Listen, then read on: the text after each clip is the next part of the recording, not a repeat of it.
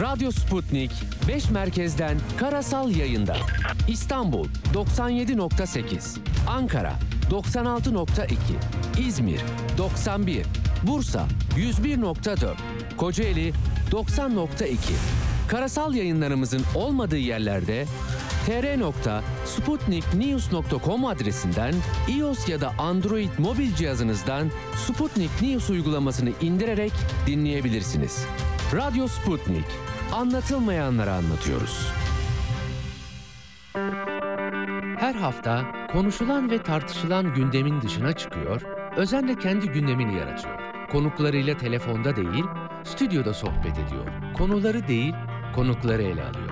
Laf lafa açıyor, iki saat şarkı arası bile vermeden Serhat Sarı Sözen'in eşsiz sunumuyla akıp gidiyor.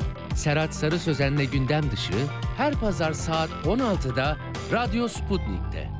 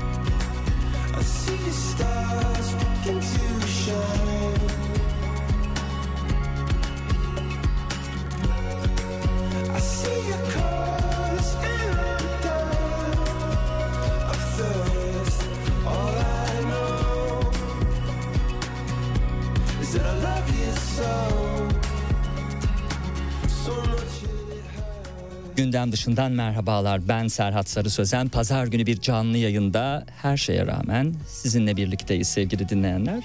Ee, bu haftada e, iki stüdyo konuğum olacak. Biliyorsunuz e, Sputnik'in birçok programı var hafta içi hafta sonu. Ama bildiğim kadarıyla e, istikrarlı bir biçimde stüdyoda e, konuklarla göz teması kurmak suretiyle e, karşılıklı programların e, yapıldığı Ender Dilim Pazar günü 16-18 arası 5 yılı aşkın bir süreden bu tarafa her şeye rağmen e, yayınlar e, sürüyor konuklarımızla birlikte. Bu hafta e, programın ilk kısmında bir profesör konuğum olacak. E, Bilge Uzun bizimle. E, enteresan bir e, iş yaptı o da. E, Buda'yı ararken Rumi'yi Buldum adlı kitabıyla e, aslında e, birçok öğretiyi de e, önümüze e, sunmak suretiyle e, okuyucuyla e, yazdıklarını buluşturdu. İstanbul'dan Nepal'e ve ötesine uzanan bir arayış hikayesini anlattı. Bu arayışa odaklanacağız programın ilk kısmında. E, bu da yararken Rumi'yi Buldum kitabı mindfulness öğretisinin de temellerini araştıran Süveyda'nın sıra dışı yolculuğunu okuyucuya taşıdı. Şimdi biraz bilgi uzunla ilgili araştırma yaptıktan sonra e, tabii kitabı da okuyunca e, e, Süveyda'nın da e, macerasına tanık olunca e, bir üniversitede öğretim üyesi Süveyda'da e, bilgi uzunun e, e, hayatından da izler taşıyor. Tabii şu yanılgıya düşmeyeceğim bir programcı olarak e, Süveyda siz misiniz e, deme sığlığına kapılmayacağız. Fakat e, tabii ki e, romanlar ya da işte eserler diyelim e, yansıtıyor bir şekilde yazarlarını. O yüzden onlardan izler taşıması demek illa o olacağı anlamına gelmiyor. E, zaten kendimizden, yaşadıklarımızdan, tecrübelerimizden ilham almayacaksak e, ne yazacağız, neye dayanarak yazacağız e, çok kolay değil. Programın ikinci kısmındaysa bu defa e, Gülay Uyar stüdyomda olacak. Güle Uyar da e, son 10 yılda aldığı eğitimlerle e, yine o da kendisini geliştirme yolculuğuna çıktı. Kişisel farkındalıkla ilgili yazılar yazdı. Dişil ve eril dengesini anlattığı yazılarında kişilerin kendileriyle olan ilişkilerine dokunurken partner ilişkileri geliştirmeye yönelik de farkındalıklar sağlıyor. Eğitmen ve psikologlar için yaratıcı dans ve hareket e, eğitimleri de aldı. E, tabii asıl olayı 21 Eylül Cumartesi günü düzeltiyorum 23 Eylül Cumartesi günü Gece ve Gündüz'ün Dansı isimli gösterisi var haftalardır hazırlanıyor. E, Güle Uyar'da bu e, gösteriye bir tiyatro, Duru Tiyatro'da gerçekleşecek. E, ve e, günler sonra gerçekleşecek olan bu gösteriyi konuşacağız. Neler yapacağını hem e, tiyatro hayatında şimdiye kadar yaptıklarını hem de e, sayılı günler kalan bu gösterisinde e, izleyicisini e, nelerin beklediğini bu etkinlikte e, konuşacağız. E, şöyle bir gelen kitaplara bakayım. Yavuz Ekinci'nin e, Tene Yazılan Ayetler adlı e, kitabı geldi. E, nereden? Everest'ten çıkmış e, Yavuz Ekinci'nin kitabı da. Ölümsüzlük diye başlıyor. Ceza mı yoksa bir ödül mü? Ruhunda bin yılların yorgunluğunu taşıyan Utana Pişti cesedi Hizbullah'ın mezar evlerinden e, birinde bulunan yazar Asfas'ın yaşamını araştıran Berzah ve bir yandan insanlık tarihi kadar eski sorulara metinler arası bir örgüyle cevap ararken diğer yandan kendi kendini e, kuran bir roman. İlk romanı e, Yavuz Ekinci'nin tene yazılan ayetlerde hem kendi öykülerinden esinlenen hem de kült eserlere selam duran zamanlar ötesi bir hikayenin peşine düştü. Sarmal bir kurgunun e, çevresinde hayatın ve ölümün izini sürerken insanoğlunun kolektif bilincindeki düğümleri de e, bu kitap sayesinde Yavuz Ekinci çözmeye çalışıyor. E, hasret kaldığım ölümü bulmak için bildiğim tüm dillerde adlarını duyduğum tüm tanrılara yakarıp yalvardım. Fakat gördüğünüz gibi hala ölmedim. E, kitaptan bir alıntıydı. Ve Ege, e, tabii Ege peş peşe Alfa e, yayınlarından romanlarını çıkarıyor. E, e geçmişte 90'lı yıllarda özellikle e, şarkıcılığıyla e, adından söz ettiren e, sanatçı bu defa bir roman yazarı olarak karşımıza çıktı. E, bu da sanıyorum bana gönderilen üçüncü kitap ama belki daha e, e, yani sayı olarak fazla da olabilir bilemiyorum şöyle bir karıştırdığımda. Bazen gittiğin biridir sevgili bazen vardığın bir yer alt başlığıyla gelmiş. Cumhuriyet değerlerine ve devrimlerine sonuna kadar sahip çıkan şiir tadında adalılar küçük bir adada masal tadında hayatı paylaşırken farklı yolculuklara sürüklenen dört gencin dostluk dolu hikayesi anlatılıyormuş şenlikli gülüşüyle iklimleri, renkleri, kokuları e, değiştirebilen Gülhan ve, ve ona aşık üç arkadaş hayata karşı ölümüne öfkeliyken yalnızca onun yanında gülümseyebilen Dimitri sahip olduğu her şeyi Gülhan'ın önüne sermeye hazır olan Ferit ve diğer çocukların yanında şansı olmadığına inandığı için arkadaşlığına razı olup onu etkilemek için yemek yapan İsyan Duyduğu aşkın rüzgarıyla ülkeler, kıtalar değiştiren, hayatına giren kadınlarla gerçek kimliğini bulan mutfağın dahisi isyan. Vatanı toprakta değil, sevdiğinde bulan, umudu dışarıdan değil, kendinde arayanların yolculuğu e, olarak tanıtılmış Alfa kitaplarından, Alfa yayınlarından çıkan e, Ege'nin bu defa İsyan adlı romanında ee, şöyle bir bakayım dördüncü roman Kedice Bir Tutku 2020'de yayınlanan üçüncü romanı Kedice Bir Sevda'nın devamı niteliği taşıyormuş. 90 yılında ailesinin ısrarıyla girdiği hukuk fakültesindeki öğrenciliği ise hala sürüyormuş. 90'dan 2023'e 23 yıllık bir hukuk fakültesi e, serüveni. E, bakıyorum 10 farklı dile çevrilmiş daha önce. İlk roman isyanla yazın hayatına merhaba dedi. İkinci romansa Asıl Dede'nin düğünü ise 2019'da yayınlandı. Acaba bu ilk roman mı diye bakıyorum. Birinci baskısı 2022 demiş Kasım 2022. İlk roman olmaması lazım ama e, buna bir bakalım. Şimdi e, altın kitaplardan böyle bir kutu geldi. E, Türkiye Seyahatnamesi adını taşıyor. Seymen Bozaslan'ın e, bir seyyahtır Seymen Bozaslan. Gittiği yerleri sosyal medya hesaplarında anlatır. Görülecek yerler, haritalar, müzeler, oteller, mekanlar ve festivalleri anlatmış Seymen Bozarslan. 100. yılında Türkiye Seyahatnamesi e, kitabında bir Türk kahvesi çıktı kutunun içerisinden. Bir iki şeker ve kitaba ulaşıyoruz. E, kitapta yani altın e, kitaplar epey bir torpil geçmiş böyle hani en basına e, gönderdiği böyle şeyde e, minik e, şeylerde e, imzalı göndermiş. Teşekkür ederim. Şöyle bir karıştırayım neler var. Akdeniz bölgesi, Doğu Anadolu bölgesi diye gidiyor. E, Ege bölgesi şehir şehir anlatmış. Güneydoğu Anadolu bölgesi, İç Anadolu bölgesi diğer bölgeleri anlatmış. Haritalar var. Mesela haritalarda Antalya plajları, Firik Vadisi, İzmir plajları, Bodrum plajları, Datça ve Marmara plajları diye e, gidiyor. Eee bu arada programın ilk kısmında Bilge Uzun'la birlikte olacağımı söylemiştim. Bilge Uzun stüdyoya henüz ulaşamadı. Ee, o yüzden e, aslında Bilge Uzun'dan çalmıyorum. Çünkü sosyal medyada duyurmuştuk neden hala e, o kısma geçmedin diyecek olanlar varsa. Bilge Uzun henüz stüdyoya gelmedi. O yüzden e, ben de bana gönderilen kitaplardan, davetlerden e, biraz bahsediyorum. Bu arada Semen Bozaslan'ın kitabını duymuştum ama baya baya iyi. E, fotoğraflar, yazılar... E, Fotoğrafa boğmamışlar bu arada. Çok fazla yazı var. Fotoğraflar da dozunda. Şehir şehir her yere anlatmış. Çok güzel bir bir ansiklopedik çalışma olmuş adeta.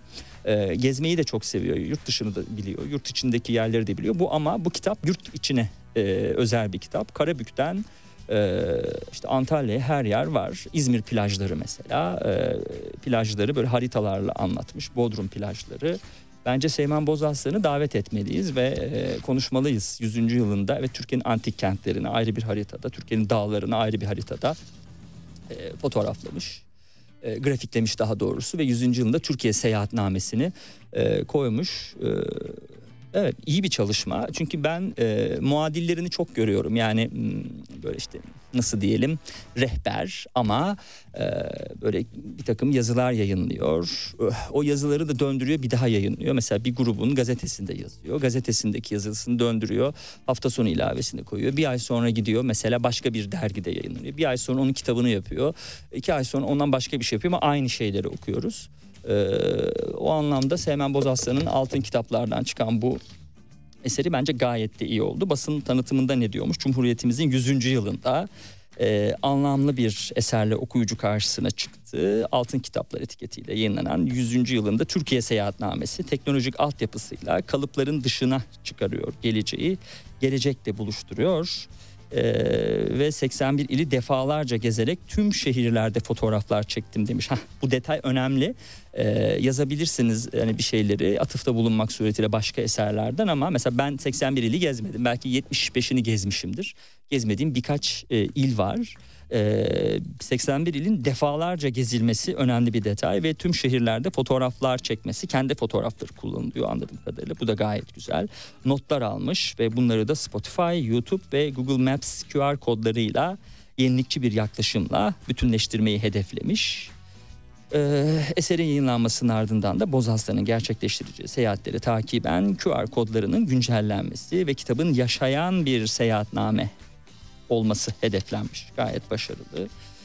Ee, tabii artık e, biraz e, ben bunu Dost'un gezi rehberleri vardır. Bayılırım yurt dışına giderken mutlaka o beyaz kitapları yanıma alırım. Çok severim Dost'un gezi rehberlerini ama hala insan, ha, şu an insanlar mesela şaşırıyorlar. Hala bunları mı yanında götürüyorsun, bavulunda yük ediyorsun diyorlar. Çünkü her şey internette olduğu için internette her yerde zaten e, her bilgiye ulaşılabiliyor ama her bilgiye ulaşılırken de o çok kaliteli bilgiye ulaşılmıyor. Ee, o kaliteli bilgi yani bir, bir çöp olarak internette bir, bir şey arattığınız zaman karşınıza binlerce sayfa çıkıyor, binlerce materyal çıkıyor. Ee, ama o çöpün dışına çıkıp da e, böyle çok süzme bir bilgi, kaliteli bir bilgiye ulaşmak e, böyle kaliteli yayınlarla mümkün. E, dolayısıyla siz mesela Şırnak nereye gideyim yazsanız eminim onlarca sayfa çıkacaktır karşınıza. Ama e, acaba hani işte otellerden reklam mı aldı da bunu bana öneriyor? E, ya da kriteri neydi hani çok iyi derken... E, ya da restorandan acaba bir para mı aldı, bir bonus mu aldı, o yüzden mi bana bunu öneriyor diye e, bir kaygıya sahip olmadan gerçekten bilginin kaynağına doğru ulaşmak lazım. Ee, o anlamda e, interneti e, çok e, eğer kaynağına güvenmiyorsam önemsemiyorum. E, bir yerleri gezeceksem gerçekten önemsemiyorum. Yahut böyle çok e, böyle bir günlük bir seyahatse bir günlük seyahatte ne yapabilirim ki? Hepsi bana zaten yeterli bilgiyi verecektir. Mesela diyelim ki iki günlüğüne New York'a e, gideceğimi düşünün. E zaten çok sofistike bir gezi olmayacaktır iki günlük bir gezi New York için. O yüzden hani derli toplu Central Park'ta şunu gör işte 5. caddede buna bak öteki yerde şuna bak tarzı bir şey ya da St. Petersburg'a gideceksem Nevski'ye gitmem gerektiğini söyleyen birkaç yazı e, görmem yani bilginin çok kaliteli olmasına gerek yok ama daha uzun soluklu seyahatlerse ya da gitmişsem ikinci üçüncü seyahatimse e, bu defa daha e, yani e, öncekilerde deneyimlemediğim şeyleri bana vaat edecek bir şeyse işte o zaman internet doyurucu bilgiye sahip olmuyor. E, tabii böyle havadan sudan konuşuyoruz. Bilgi uzuna yolda zaman kazandırmaya çalışıyorum. Bugün biraz talihsizliği oldu. E, Bilgi Hoca şu an yolda. E, arkadaşımla bakıyorum teknik masadaki arkadaşımla e, e, henüz e, gelmediğini öğreniyorum. Ee, pekala o halde en son 5-6 dakika denmişti e, stüdyo geliş için. E, tabii canlı yayınında sıkıntılı tarafı bu. Kimisi canlı yayın olmasın, bant yayın yapalım diyor. E, acaba bunun için mi söylüyorlar bant yayın? Yani biz gecikirsek en azından sen bekle bizi. tam bir bir saat yapalım program en azından diye mi söyleniyor? Şimdi mesela öyle bir şans e, kalmadı. Mesela 21. dakikadayız şu an 22. dakikadayız. E, hatta e, e, konuğa da aslında e, ona göre daha az bir mesafe kalmış. 38 dakika kalmış oldu mesela sohbet edeceğimiz şekilde. Ama bu bir bant yayın olsaydı biz şu an bekliyor olacaktık.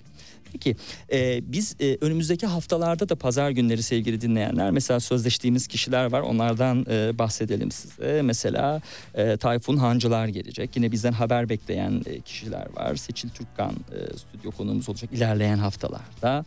E, Faruk Türünay mesela konuk etmeyi çok istediğim Everest'ten e, yayınları çıkan ve e, onları da e, konuşabileceğimiz yani yayınlarında konuşabileceğimiz e, önemli bir konuk olarak onları da davet edeceğim. E, yine Esin Sayar'ın son kitabı çıkmış hafta sonu hafta içi yazışmıştık e, hafta sonu planlarız diye o gelecek bize. Rıdvan Haklan'ın son kitabı çıkmış onunla telefonda görüşmüştük. E, o gelecek. Yani aslında e, yoğun bir e, ay gündemi bizi bekliyor. E, şöyle yapalım bir ara verelim isterseniz. Biz de konuğumuzu arayalım artık nerede olduğuna ilişkin olarak. E, sonrasında yolumuza devam edelim.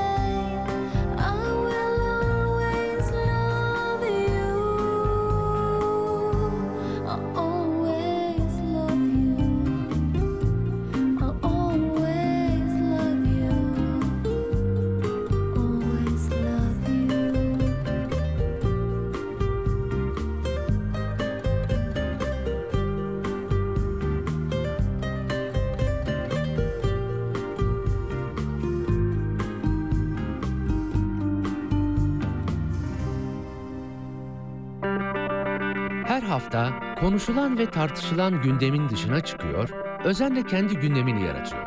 Konuklarıyla telefonda değil, stüdyoda sohbet ediyor. Konuları değil, konukları ele alıyor. Laf lafı açıyor, iki saat şarkı arası bile vermeden Serhat Sarı Sözen'in eşsiz sunumuyla akıp gidiyor. Serhat Sarı Sözen'le gündem dışı her pazar saat 16'da Radyo Sputnik'te.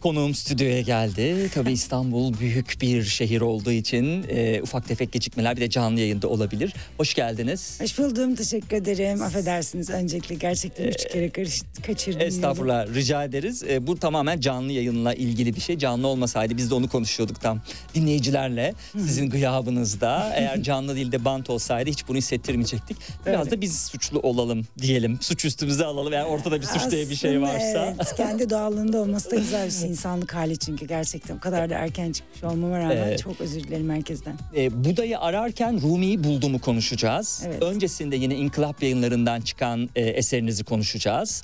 E, en uzun e, yollar tek adımla başlar. Evet. E, mesajlar, oradaki mesajlar da önemli. Ama öncelikle e, aynı zamanda bir profesör olan e, Bilge Uzun'un e, bir kariyerine bakalım. Orta Doğu Teknik Üniversitesi'nde lisans derecesini aldı. Psikolojik danışma ve rehberlik alanında e, bu çalışma, bu e, bu lisans derecesi. Sonrasında aynı üniversitede demek ki çok başarılı bir e, talebe olarak görüldü hocaları tarafından araştırma görevlisi olarak e, ertesinde çalışmaya başladı. Yüksek lisansını 2005 yılında erteleme doğru vurgulamışımdır Evet, evet. umarım erteleme e, çalışmasıyla aldı.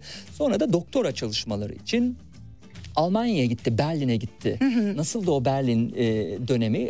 7-8 ay sanki 8 değil mi? ay kadar Berliner yaşamıydı Hmm. benim için. Ee, bir taraftan çok keyifli tabii ki ama yani İngilizce konusunda sıkıntısı olmayan ama Almancayı bilmeyen birisi için uzayda yaşamak gibi bir şey. Hmm. Almanya'da çünkü her yerde Almanca konuşuluyor filan. Ama tabii çok keyifli. Farklı kültürler, farklı insanlar, uluslararası bir ortam Berlin'de. Ee, orada yaşam bulmak da çok güzeldi gerçekten. Evet, dönüşte de 2010 yılında Orta Doğu Teknik Üniversitesi'nde yine doktora derecesini tamamladı. Ee, sonra bu defa e, yolunu yine Ankara'da bir üniversite Gazi Üniversitesi'ne e, döndürdü ve orada e, doktora ve doktora sonrası çalışmalarını sürdürdünüz. E, Gazi Üniversitesi'nde yarı zamanlı öğretim üyesi olarak çalışırken e, ODTÜ'de de yine ders veriyordum. Doktoramı tamamladım ve sonra Londra'ya Londoner olarak gittim. Bir, bir yıl kadar Londra'da e, doktora sonrası çalışmalarımı yaptım. YÖK tarafından ödüllendirilmiştim. Bir bursla ödüllendirilmiştim. Bir yıl kadar da Londra'da yaşadım. Evet, bu kariyerin yani bu pırıl pırıl kariyer, akademik kariyerin aslında önemine e, elimde tuttuğum e, kitabın da aslında temellerin atılabilmesi için böyle bir psikoloji eğitimi alınmış olması lazım. Yani bir background. Şimdi bakıldığı zaman e, gelişim kişisel gelişim kitaplarını çokça görüyoruz. Ee, evet temeli sağlam olabilir olmayabilir çok satabilir bunlar bir te- ters et- etki olabilir ama temelin ne kadar nereden geldiğini daha doğrusu e, dinleyiciye verebilmek adına e, bunlardan bahsettik. E, çocuk da yaparım kariyer de felsefesiyle uluslararası akademik kadınlara örnek e, olduğunu görüyoruz uzunun. E, Londra'da bulunan e, üniversitesinde psikoloji bölümünde burslu misafir öğretim üyesi olarak görev yaptı. Bir yıl süren e, çalışmaların ardından bu defa Cumhuriyet Üniversitesi Eğitim Bölümleri e, Eğitim Bilimleri bölümüne e, yardım doçent olarak e, atandı. Orta Doğu Teknik Üniversitesi Eğitim Bilimleri bölümünde yarı zamanlı öğretim üyesi olarak bir taraftan çalıştı. E, ve şu an İstanbul'da Bahçeşehir Üniversitesi'nde dersler veriyor. Eğer bilgi bana hazırlanan bilgi güncelse bir değişiklik olmadıysa. Evet küçük bir değişiklik var. Bahçeşehir Üniversitesi'nde tabii ki yüksek lisans öğrencilerimle tamamlamaya devam edeceğim. Ama ana yurda yani Orta Doğu Teknik Üniversitesi'ne geri dönüyorum. E, bu dönem itibariyle e, onlara ders vermeye başladım. Başlayacağım Ekim'de başlayacak derslerimiz. Onun için küçük bir değişiklik oldu ama akademik kariyer devam ediyor olacak. Aynı zamanda yazarlığı çok sevdim gerçekten. Edebiyatı çok sevdim.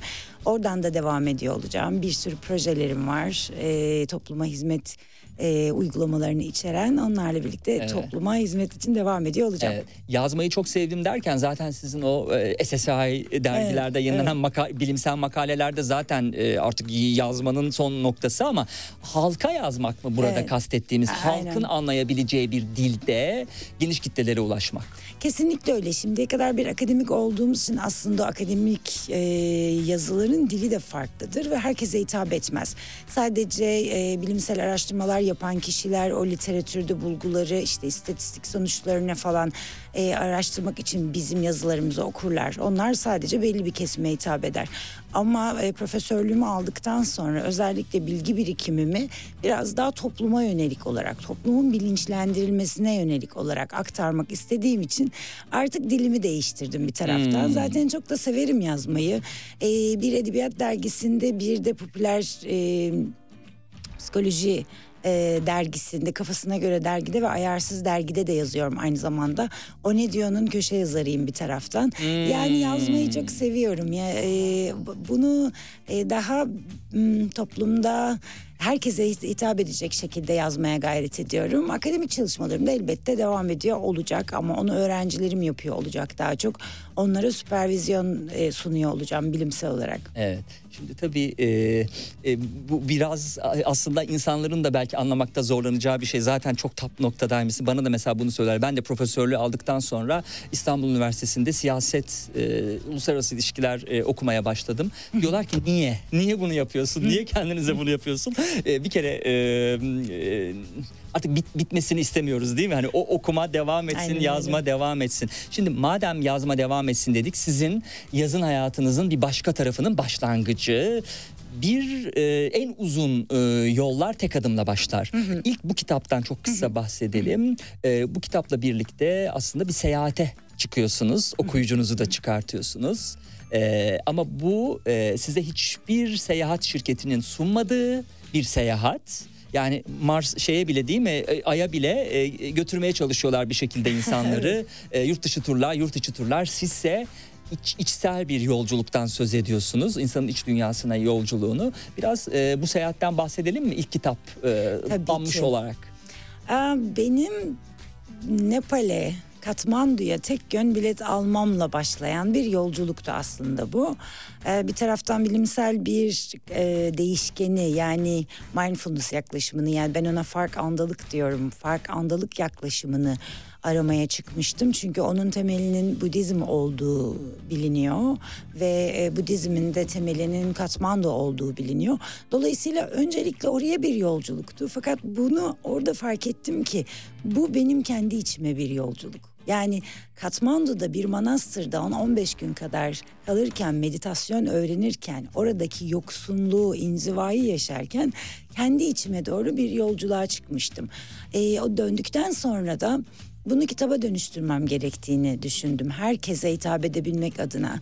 Onun için öncelikle bir kişisel gelişim kitabı. Aslında tam olarak kişisel gelişim içermiyor. Çünkü içinde öyküler de var ve meditasyon uygulamaları da var. Ve kitabın ilk bölümünden itibaren siz kimsiniz? Kendinize hiç bunu sordunuz mu? diye kişinin ismini analiz etmesini sağlıyor. Sonra çocukluğu, sonra başka başka zihninden geçen düşünceler gibi 16 farklı bölüm. 16 bölümde de benim kendi hikayelerim biraz kurgu biraz gerçek temelinde kendi hikayelerimden oluşan bir kitap. O kitap çok ilgi çekti gerçekten de çünkü hem çok kalın bir kitap değil hem de e, bilgi birikiminin toplumun diline aktarılmış şeklinde açıklamaları var. Bir uygulama var her bir bölümde. Bir meditasyon uygulaması var ve bunlar benim uyarladığım uygulamalar, bana ait olanlar. Ve en sonunda da çoğu bazen komik, bazen hüzünlü, bazen eee, kalbimizi çarptıracak yönde bazı hikayeler var. Onun için ilgi çeken böyle bir başucu kitabı gibi bir kitap oldu o da.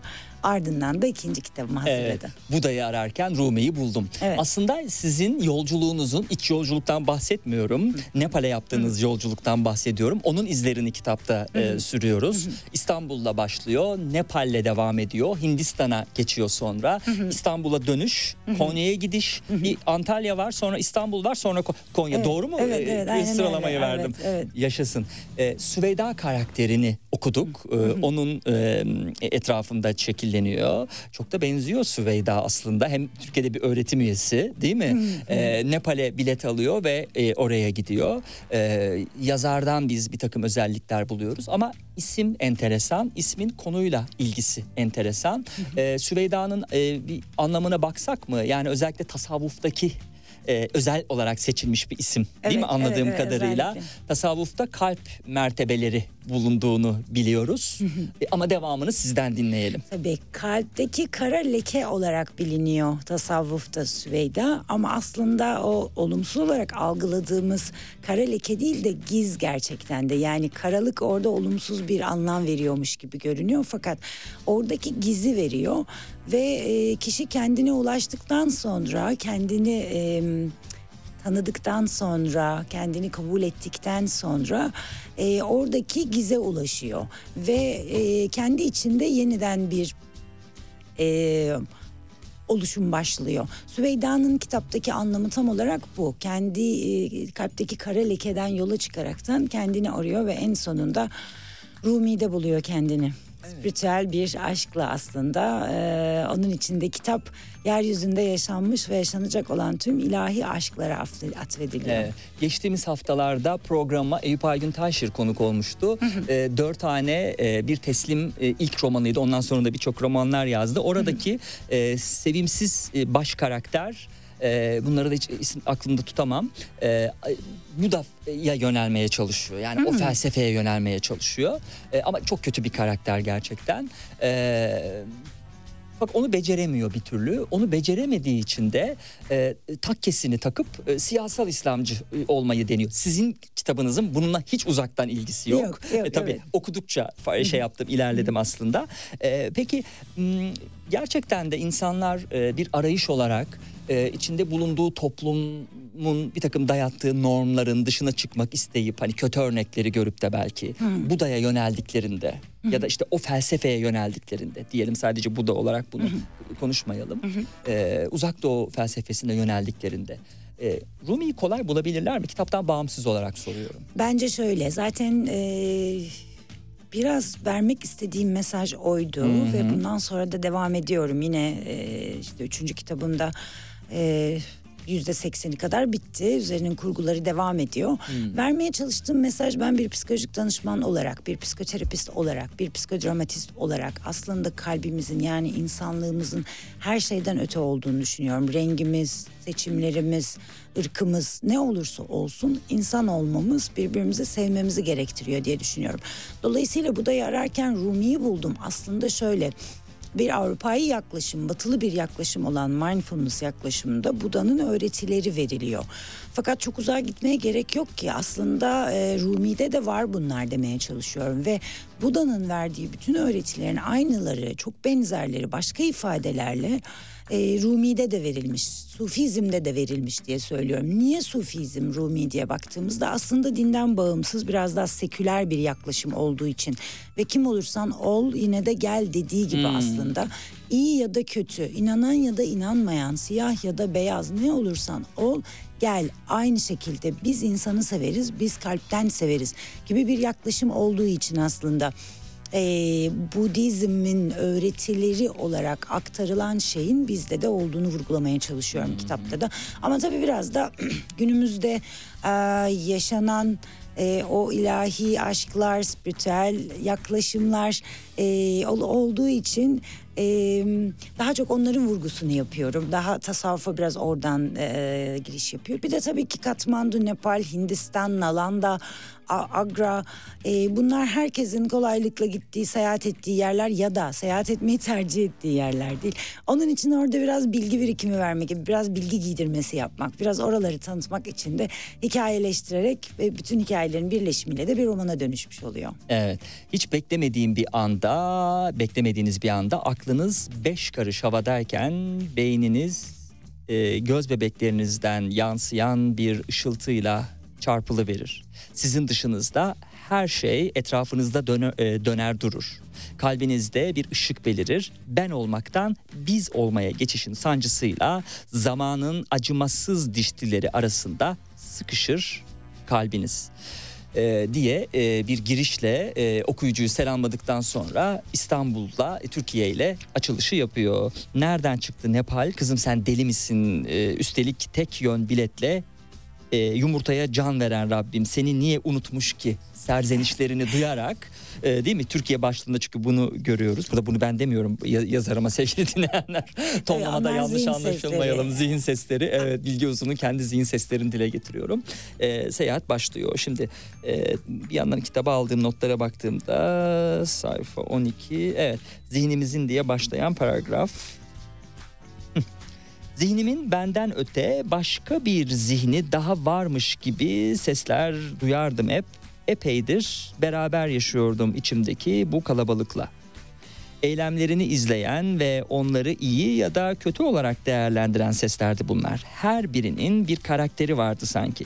Eleştirel olanlar anneme, şefkatli olanlar babama aitti. Annemden gelen sesler çoğu zaman incitse de düşünmemi sağlardı her durumu başka bir boyuttan görmeme yardımcı olduğu için şikayetimde yoktu diye sürdürdüğü o e, zihinle ilgili hesaplaşmasında ya da düşüncelerini okuyucuya aktardığı kısımlarda bilgi uzun. Evet psikoloji temelli olduğunu zaten söylemiştiniz siz de ben de söylemiştim ve bunlar psikoloji ekollerinde de açıklanan bilgiler aslında bir taraftan ama hepimizde de öyledir. Onun için romanlarda genelde şey olur eğitimlerde hep o söylenir.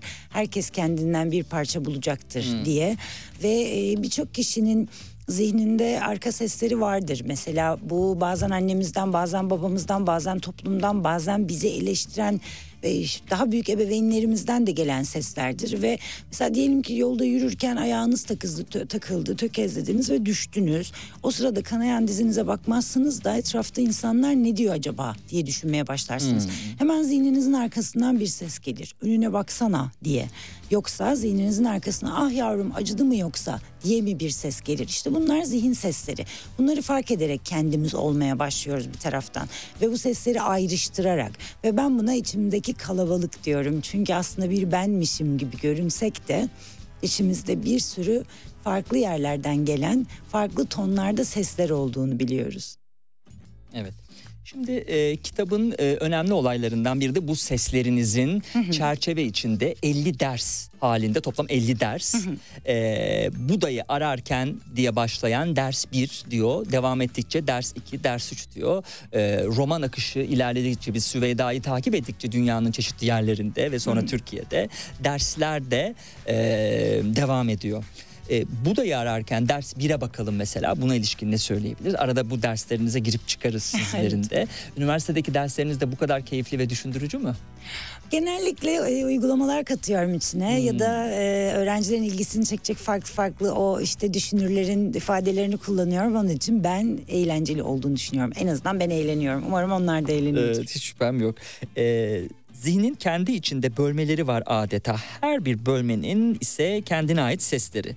Bazen tek tek e, duyulur, bazen hepsi aynı anda. Zihnin birbirinin içine geçmiş üç katmana bölünmüş gibi. Bize en yakın olan doğal olanı ben sesi. Bu ses ben olmamızın temelinde e, gelen içsel çocuk sesleridir. İkinci sırada bunu dengelemeye çalışan katman vardır. Yetişkin olma yolunda ilerleyen bilgelik sesleri bunlardır. Üçüncü katmansa hepsini kapsar. Dış seslerdir bunlar. Kime ait olduğunu e, anlamanız zaman alır. Ebeveyn sesleri gibidir. E, toplumun sesleri ya da bazen eleştirel, bazen koruyucu. İnsan olmanın doğasında vardır bu. İçindeki kalabalık diye verdiği ilk derste Bilge Uzun. Onlar e, Süveyda yolculuğuna devam ederken Süveyda'nın o yolculuktan çıkardığı dersleri içeriyor. En azından böyle kurgulamaya çalıştım. Hı hı. İleriki aşamalarında da Buda'yı ararken, Buda'yı ararken diye devam ediyor. Bilgi veriyor aslında işte Mandala'yı anlatıyor. Eee Nalanda'ya gittiğinde orada bir üniversiteden bahsediyor gibi gibi bilgi. Yani Süveyda'nın her defasında defterini çıkarıp çiçekli defteri var bir tane. Defterini çıkarıp aldığı notları içeriyor o. Ve sonrasında da Rumi'yi bulduğumda da son bölümde Rumi'yi buldum ders diyerek devam ediyor. Ve 50. derste tamamlanıyor. Evet okuyucuya aynı zamanda 50 farklı da öğreti sunmaya çalışıyor. Şimdi e, biz e, bundan sonraki kısımda hemen notlarıma bakayım. Hmm, Kitabı okurken not? Hah, Nepal'e gitme sebebinin ne olduğunu saptayacağız. Sahi neydi diye başlayan paragraf. E, hemen ona bakayım. Sahi neydi bu yaklaşım? Adına mindfulness denen e, Türkçe karşılığı bilinçli farkındalık olsa da bu tanımla sınırlı olmayan bu varoluş felsefesi. Beni buralara kadar taşıyan e, seyyah ruhumun bilimsel merakımla bütünleştiği bir şey. O taksinin e, içinde Katmandu'nun ücra sokaklarında e, kalacağım yeri bulmak için geçen zamanda zihnim sorularla yoruluyordu. Biraz da mindfulness'a bakalım isterseniz. Evet. Şimdi ve Amaç değil mi? Seyahatle aslında murad edilen şey Evet. bu olduğu için. Ee, zihnimizin içinde bulunduğumuz ana yargısız ve şefkatli bir biçimde davet edilmesi anlamına gelen bir yaklaşım. Bilimsel araştırmalarda sıklıkla kullanılan bir karakter özelliği aynı zamanda ama bir durumu da ifade eden bir e, beceriler bütünü. Ve bu yaklaşım temelini Budizm'den, e, Buda'dan alıyor. E, söylenene göre ben sonra onun için zaten Rumi ile eşleştiriyorum onu. Fakat Amerika'da bilimsel e, araştırma bulgularıyla insan iyilik halini güçlendirdiği ortaya koyulduktan sonra tüm dünyaya yayılmaya başlıyor. Fakat sonrasında bütün kültürlerde farklı farklı şekillerde uygulanmaya başlanıyor ve adına mindfulness deniyor. Aslında bunun çıkış noktasının Budizm olduğu söylenmesiyle fakat ben bunu Sufizm'de, Mevlana'da sıklıkla görmem sonucunda bulacağım ben bu Buda'yı diyerek çıktığım bir yolculuk. Evet bir mindfulness arayışı yolculuğu oradaki ve bir psikoterapist olarak mindfulness bana göre bir varoluş e, felsefesi diye düşünüyorum. Çünkü bizi kendimize, kendi içimize, nefesimize yargısız bir biçimde ulaştırmaya çalışan beceriler bütünü. İşte tam da bunun nereden geldiğini araştırmaya gittiğim bir e, psikolojik roman aktardığım. Hı hı. Ee, şimdi hem Süveyda e, karakteri seyahatini yaptı hem Bilge Uzun e, o topraklara seyahatini yaptı. E, meditasyonla tanışması tıpkı Süveyda'nın işte ilk meditasyonla tanışması oturuş diye e, olan kısmı hatırlıyorum kitapta. E, sizin de tanışmanız meditasyonla Süveyda gibi ya da işte o şey benzer mi? Evet çok benzer. Onun da hikayesi zaten kitapta var. İlk kısımlarda nasıl başlamıştım ben acaba diye İstanbul'a Budist bir e, e, ekip geliyor. Meditasyon öğretmeye. Ve ben üzerimde böyle bir kottan bir salopetle gidiyorum. Bu- Bunu şunun için söylüyorum çok rahatsız bir duruş aslında. Ve o oturuşu bir türlü beceremiyorum. Bacaklarım uyuşuyor, sürekli gıdıklanmaya başlıyorum. Herkes otururken ben orada kıpırdanıp duruyorum. Gözlerimi açıyorum, asla odaklanamıyorum filan. Sonra ben bu işi yapamayacağım galiba deyip oradan çıkıyorum. Benzer şekilde Nepal'de, Katmandu'da e, aldığım davetle yeniden meditasyon öğrenmeye çalışıyorum. Fakat Aa, bu bana göre değil diyorum. Yani ben e, meditasyonun içine doğmuş bir çocuk değilim. Bedenim buna zaten çok uygun değil. Zihnim zaten benim sürekli olarak üretiyor. Sürekli olarak konuşuyor. Onun için benim bunu yapmam çok zor diyerek başlıyorum. Ama ondan sonra orada kendi içsel yolculuğuna tam olarak gidiyor gerçekten de. Çocukluk yaşantıları, bilinçaltında e, travma travmatize olmuş benliğin ortaya çıkışıyla birlikte meditasyonun sonunda meditasyon öğretisinin 10 günlük meditasyon, öğretisinin sonunda kendiyle barışmayı başarıyor. Kendi içindeki çocuk yüreğine sararak yolculuğuna devam ediyor. Hı hı. Peki e, Nepal'den Hindistan'a geçişi görüyoruz. Bu seyahatte bunun bize anlattığı şey ne? Ee, bu da aydınlanmak için e, aydınlanma yolunda sarayını terk ederek bir yürüyüşe bir yolculuğa çıkıyor. Ve yolu onu Hindistan'a bugünkü adıyla Yeni Delhi olan Yeni Delhi'ye 40 kilometre kadar olan bir yere götürüyor. Ve orada bir incir ağacının altı bir ağacın altında aydınlanıyor. Ben Nepal'e gittiğimde Katmandu'dayken Hindistan'da bir üniversite profesörü arkadaşımdan konuşma daveti almıştım. Ve bir an şaşırıp kaldım gerçekten de. Nasıl yani? Ben buraya mindfulness arayışına aslında ben bu, buraya Buda'yı aramaya gelmiştim. Ve şimdi bana Buda'nın yolu çiziliyor diye. Hindistan o kitapta da bu şekilde veriliyor. Onun için Hindistan'a oradan devam ediyorum. Hala dönüş biletim yok. Oradan e, yol beni nereye e, götürürse oraya doğru gideceğim şeklinde ve nitekim öyle oluyor. İçindeki maceralar bir sürü başka yerlere de savuruyor. Evet tabii Buda'yı e, ararken Rumi'yi bulmak e, aynı zamanda e, tabii Buda'nın da aydınlanmış kişi olduğuyla ilgili açıklamalar o paragrafı hatırladığımız zaman aslında bir yandan yürümek bir yandan aydınlanmak demek Evet, değil mi? Evet, evet. Aydınlanmış kişi bizdeki ermiş gibi aslında. Evet. Peki bu mesajlara biraz bakalım isterseniz 20'lerden sonraki derslere daha doğrusu. Hani insan bazen ne ileri ne geri tek bir adım atamaz ya birini yanında e, tutmayı bilemez ama onun e, yokluğunda da yokluğunu da istemez diye başlayan kısma baktığımız zaman kaybetmeyi de göze alamaz ama kazanmak için de mücadele edemez. Bu durum için ne söyleyebiliriz? Ah siz söylerken bile duygusal, duygulandım gerçekten. Şeyi söyleyebilirim size. Dostoyevski'nin e, Anna Karenina romanı için şey söylenir. Ee, Dostoyevski romanı bitirdiğinde günlerce yememiş içmemiş odadan dışarı çıkmamış e, kapısını çalmışlar bir şey mi oldu diye sonra zorla içeri girdiklerinde Dostoyevski'yi yerde dizlerini kırmış otururken ve ağlarken bulmuşlar ve Dostoyevski demiş ki Anna Karenina öldü. Ben de bu kitapta gerçekten sonradan sonradan aklıma bu geliyor tüylerim ürperiyor gerçekten. Ben de bu kitabın özellikle son bölümünü yazarken ve o meditasyon kısmındaki bölümleri yazarken her defasında tetiklendim ve o son bölüme her defasında gözyaşlarıyla düzelttim, okudum.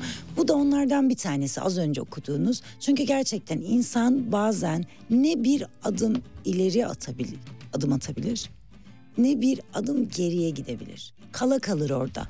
Ne elinde tutmayı becerir ne vazgeçmeyi becerir. Bu bir ikilem gerçekten de. Kilitlenip kalmışsınızdır Araf'ta. Tam da onu anlatıyor. Süveyda o bölümde de tam o duygular içinde.